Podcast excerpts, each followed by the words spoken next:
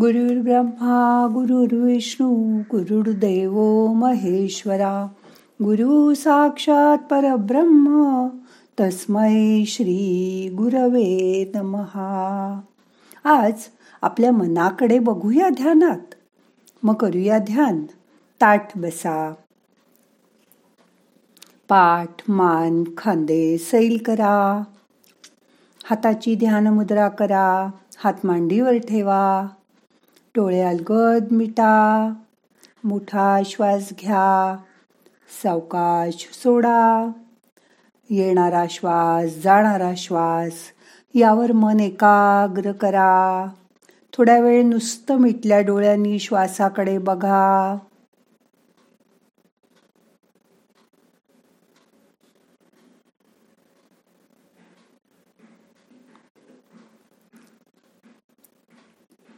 आपलं मन कसं आहे?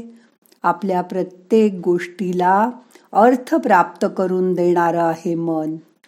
स्वार्थ साधणारं आहे. अनर्थ निर्माण करणारं आहे. परमार्थ सिद्ध करणारं आहे. असं हे मन आपल्या जीवनात केंद्रबिंदूसारखं आहे. जीवनात त्याला खूप मानाचं स्थान आहे. एक बाजूनी हे मन राम आहे तर दुसऱ्या बाजूनी हेच मन रावण आहे. मन हे एखाद्या चंचल माकडाप्रमाणे आहे. हेच मन महान हनुमानासारखं पण होऊ शकेल. मन आपलं मित्र आहे तसंच आपला शत्रू पण आहे.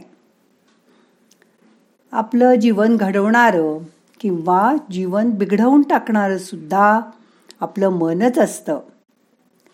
नराचा वानर किंवा नराचा नारायण असं करण्यात मनाला सामर्थ्य आहे. Mind will the builder of destiny is mind जो जीप जिंकेल तो मन जिंकेल. जो मन जिंकेल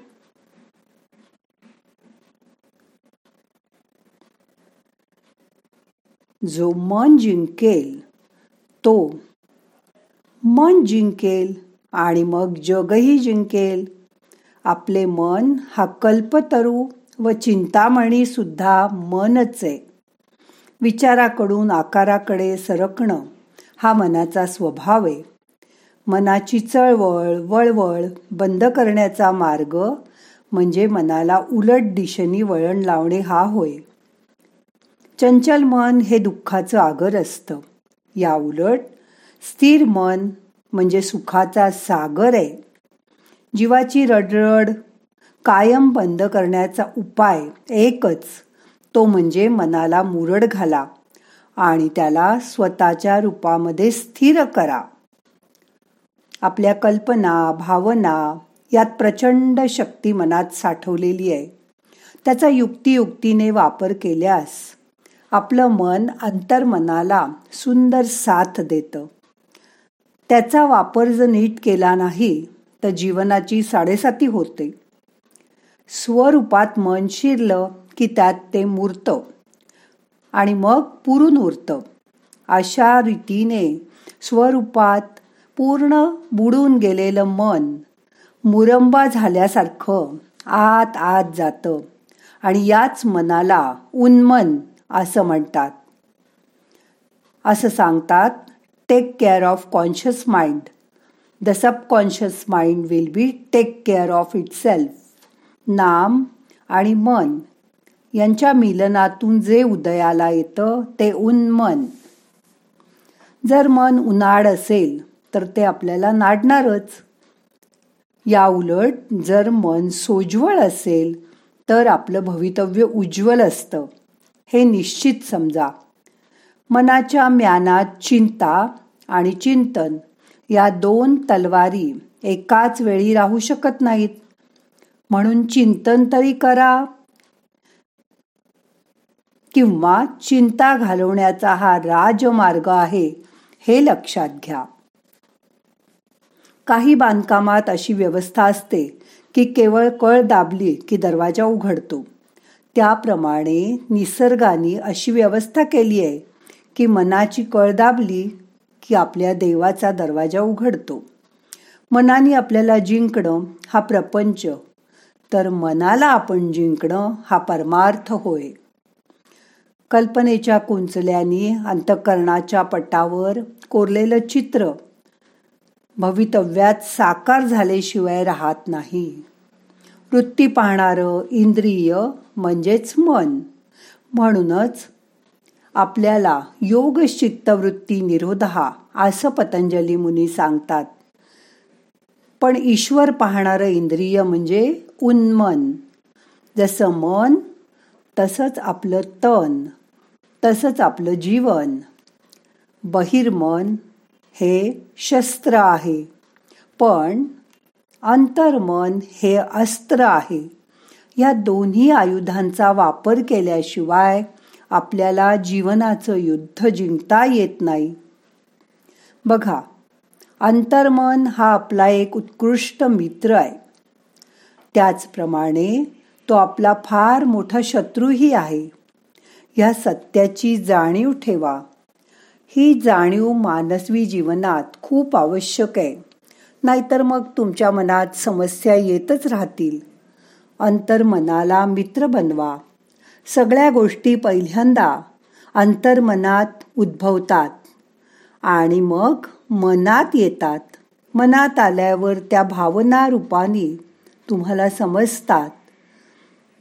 त्या भावनांचे पुढे विचार होतात आणि मनात विचार आल्यावर तशी कृती आपल्याकडून केली जाते.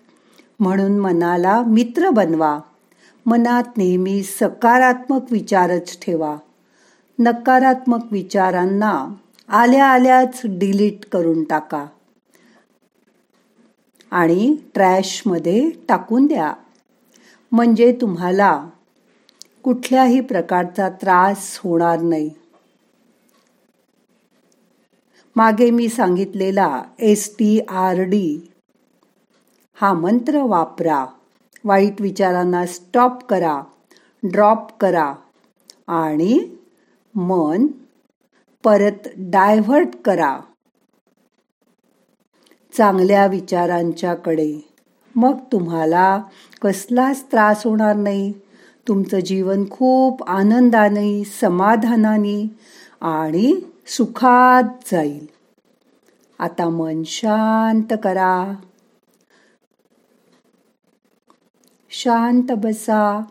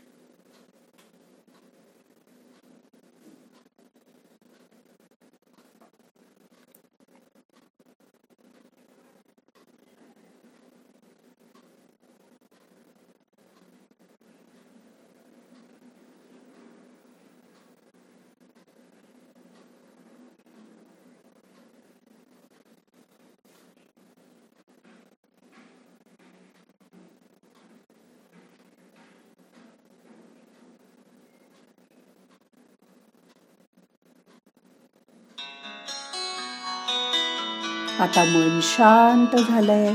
आता आजचं ध्यान संपवायचंय. प्रार्थना म्हणूया. नाहम करता हरि करता हरि करता हि केवलम. ओम शांती शांती शांती.